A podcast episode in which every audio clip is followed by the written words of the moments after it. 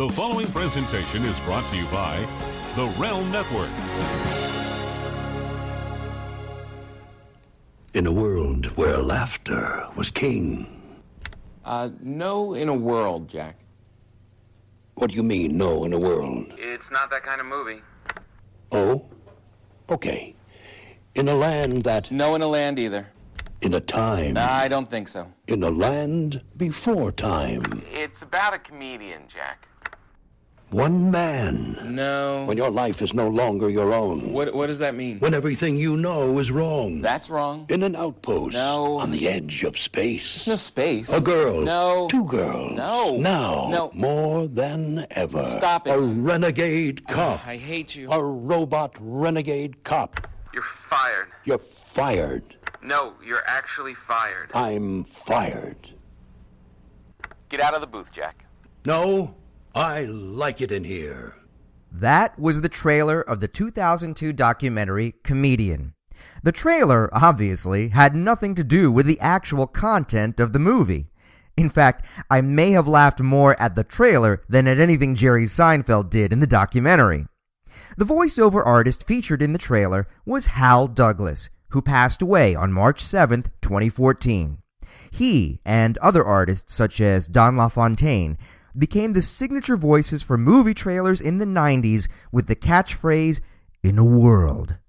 That catchphrase has been so synonymous with movie trailers that people may not realize that voiceover artists have rarely, if ever, been used on a movie trailer for the last decade. On this episode of ARC, I'm going to go over the history of the movie trailer, common elements found within popular trailers, and the most common sound effect used in trailers today. This is ARC. God bless television. to the movies, to good movies, to every possible kind. I am the danger. I am the one who knocks. Is that a hair gel? Loud noises! There's no crying in baseball!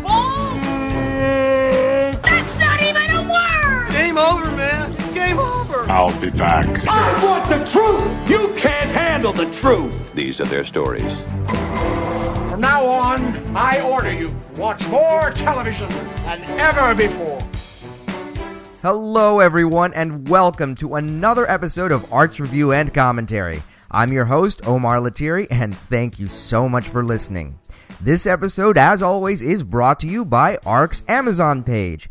Go to artsreviewandcommentary.com and click on the Amazon button to do your shopping. It's the best way to help out this show and the Realm Network to provide you with free on demand content each and every week. Movie trailers have been around since the silent era. They were usually slide stills of the production in progress to whet the appetite of the audience. Later, as sound was added to the movies, the recorded music and voiceovers were added to the movie trailers. Compared to today's trailers, the movie trailers of yesteryear seemed to be somewhat less structured. More emphasis was given to the facts surrounding the production rather than the story itself. Big, bold text was superimposed over the action on screen, if not on title cards, with words like, the biggest picture yet, or filmed in Technicolor. Basically, the text of the movie trailers was like the captions of videos shared by Upworthy.com generic text that could be applied to anything in hopes of gaining an audience's interest. Over the next few decades, trailers added music and narration. Listen to this trailer from the 1951 movie The African Queen. From the thrilling pages of world renowned author C.S. Forester's magnificent story, and filmed in the jungles and headwaters of Africa, the Dark Continent, in all the magnificence of color by Technicolor, comes the most exciting adventure ever screened. What's curious about this movie trailer is that it still advertises Technicolor, a process that had been around for almost 40 years. It's not like color was still a novelty in 1951. But the inclusion of Technicolor as a selling point in a movie trailer is telling. The trailer was trying to sell an experience of going to the movies. Also, notice when the narrator mentions that the movie was filmed in Africa, the Dark Continent. Yeah, it has racist undertones, but why phrase it that way? The exoticness of the location of the film helped audiences get transported to a place that many of them most likely would never ever see except at the movies. The provincial tone of the trailer implied that the marketing was geared toward audiences of the lowest common denominator. Don't believe me?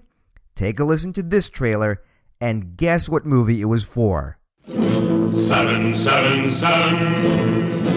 The Magnificent Seven. And just to be sure you get it, They were only seven, but they fought like seven hundred to bring the kind of justice that would last. it sounds almost embarrassing listening to this, considering what a great film The Magnificent Seven is compared to the trailer. This started to change in the late 60s and into the 1970s. The movie trailers began to feature much more surreal imagery, usually setting a mood for the movie. The trailers also began focusing more on a specific character, with the voiceover artist talking about the lead character. Here is a segment from the trailer for Bullitt. Detective Lieutenant Frank Bullitt, some other kind of cop. Pity the guy he works for. And here's one from the trailer of Dirty Harry. There were a lot of reasons they called him Dirty Harry. And he kept inventing new ones.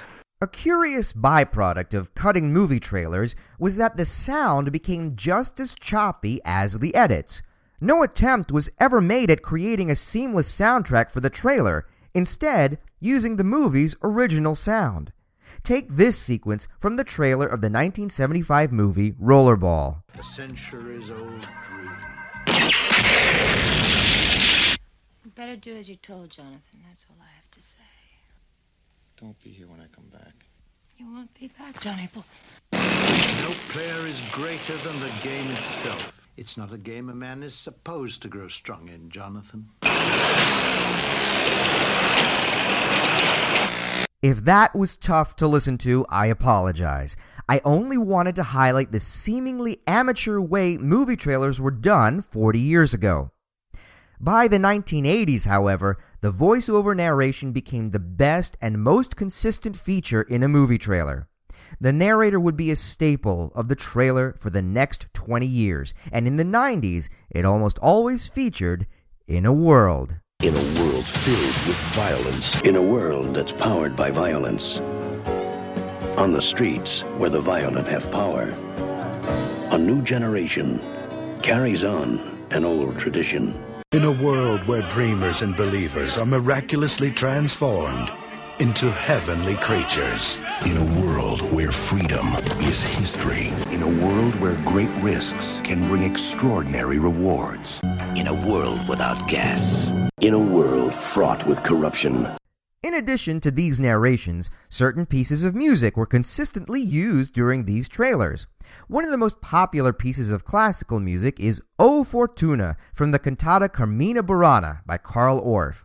It's been used in trailers for movies such as Glory and Cliffhanger. I'm sure you'll recognize this.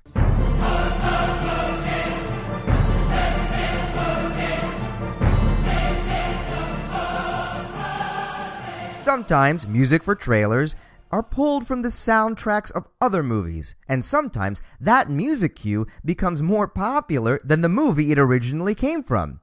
Listen to these cues and see if you can guess what movie soundtrack these selections came from and what movie trailers you might remember them accompanying.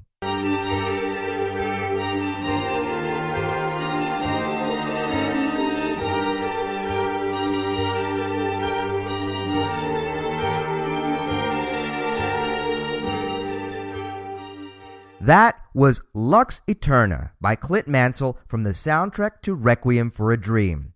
This piece has been used in trailers for movies like The Da Vinci Code and The Lord of the Rings The Two Towers. How about this one?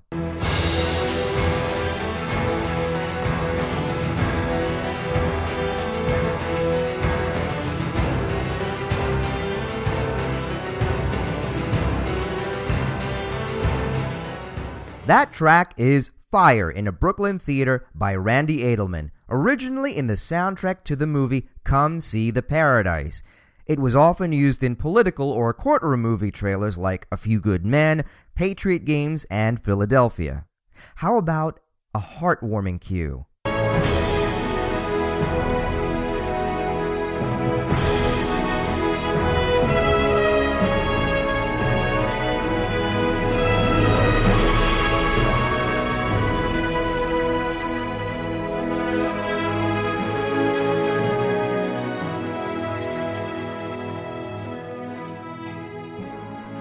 That track is Bruce and Linda, also by Randy Edelman, originally in the soundtrack to the movie Dragon the Bruce Lee Story.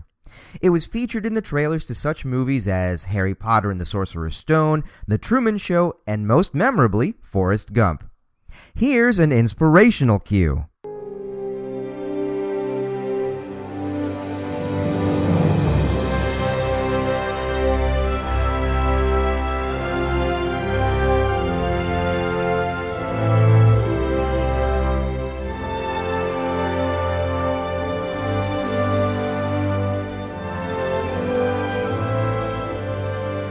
Was from the end titles of The Shawshank Redemption, composed by Thomas Newman. That selection has been featured in trailers for movies such as Seabiscuit, Million Dollar Baby, and The Green Mile. Here's one that gets everyone on the edge of their seats.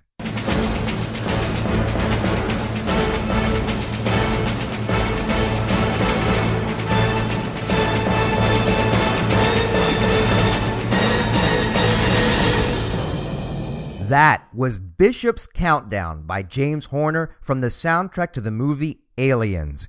This piece was used in the trailers for 24 different movies, including From Dusk Till Dawn and Minority Report.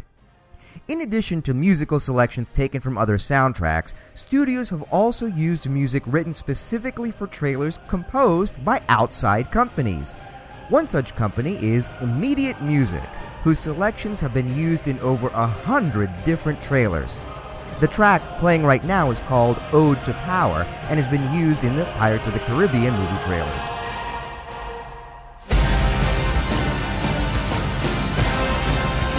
When we come back, I'll go over one particular sound cue that is being used quite often in today's trailers.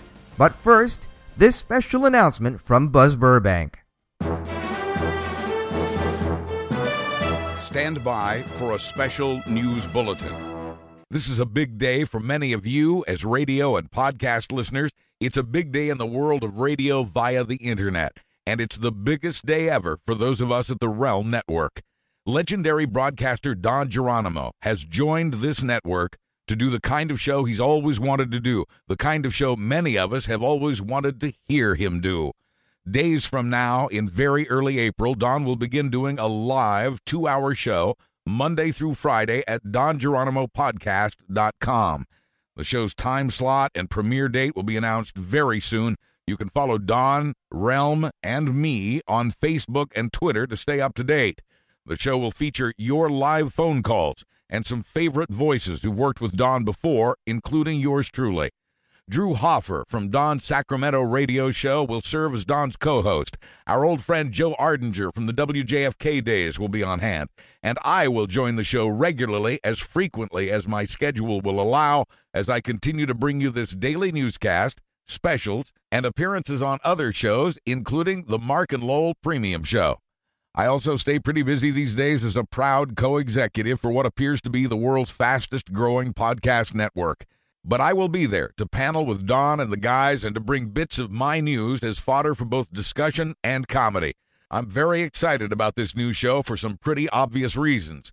Don, who's been a friend and coworker of mine for the better part of three decades, is very excited about his new show because it's his first without the meddling of corporate radio executives and without the FCC rules that killed the spontaneity and fun of radio. And Don will have a lot to say in his first week of shows about the events and people that led him to do a podcast. Don's show will be available by subscription only, but those subscriptions are being offered for a short time at a special introductory price. You can get all the details at dongeronimopodcast.com. As radio and TV move from corporate suites and big metal towers to the new frontier of the internet, the Realm Network becomes one of this new industry's leaders, featuring 17 shows, including Don's, this one, The Kirk McEwen Show, The Mark and Lowell Show, and programs that cover gaming, sports, the arts, interviews, politics left and right, and more. And we'll add more shows from big names like Don to promising new talent with a focus on diversity. I'm very proud of this network and my partners Mark Ronick and Lowell Meltzer, and I'm very grateful to you for your support of so much of what we do. These are exciting, fun days. Thanks for coming along for the ride. Welcome back. The track that's playing now is Immediate Music's Red Room, a piece that has been used in 28 different trailers and holds the record for the most times a piece of music has ever been featured in a trailer. What's curious about it is that this piece of music, like voiceover narration, hasn't been used in a movie trailer in 10 years. Today, trailers have changed again. In place of narration, simple title cards are used, not too different from trailers of 70 years ago. They may say something like, from the best selling novel, or simply just the movie's title and the date of the movie's release. A composer named Jack Trammell has been prolific in his compositions for movie trailers, and you can hear his work in many of the past few years' summer blockbuster movie previews. But there is also a curious musical cue that's also a bit of a sound cue that's used quite often these days. It's called Bram with three A's, and it sounds like this. I'm sure that must sound really familiar. That small cue actually has a story of its own, and this is how it came to be. Let me ask you a question. You you never really remember the beginning of a dream, do you? You always wind up right in the middle of what's going on. I guess, yeah. So how did we end up here? In preparation for the release of the 2010 movie Inception, composer Mike Zarin was tasked by director Christopher Nolan to write the music for the trailer. Working off an idea given to him by editor Dave Rosenthal, who suggested a sound to clear the room like a Tibetan bell, and inspired by this repeated sound in the trailer from the 2007 Transformers movie.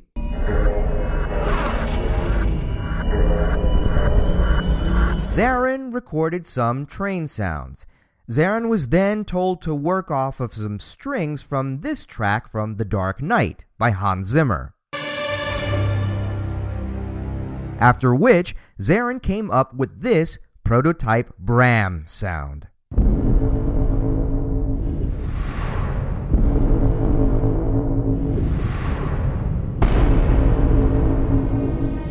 For the second trailer for Inception, director Christopher Nolan turned to the composer for the actual movie, Hans Zimmer.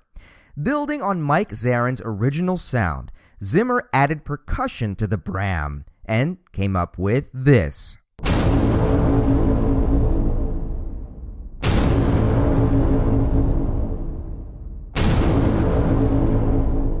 This cue is also featured in the film's released soundtrack at the end of the track named 528491. But that's still not quite the sound. The final iteration of the Bram was manufactured by the composer for the final trailer of Inception, Zach Hemsey. The music from that final trailer is called Mind Heist, and you can hear it at the end of this episode. That Bram has been used not only in the trailer for Inception, but the trailers for Theseus, Transformers Dark of the Moon, The Avengers, Prometheus, Battleship, G.I. Joe Retaliation, Tron Legacy, Wrath of the Titans, John Carter of Mars, and Star Trek Into Darkness. Basically, it's the new in a world. That's it for this episode of Arts Review and Commentary. Thank you so much for listening. Watch out for ARC's upcoming YouTube page, and you can read all of my reviews and essays by visiting artsreviewandcommentary.com. Like the show on Facebook at facebook.com slash arcreviews. Follow the show on Twitter at arcreviews, and you can email me at artsreviewandcommentary at gmail.com. My name is Omar Latiri, and this is ARC. The preceding presentation was brought to you by the Realm Network.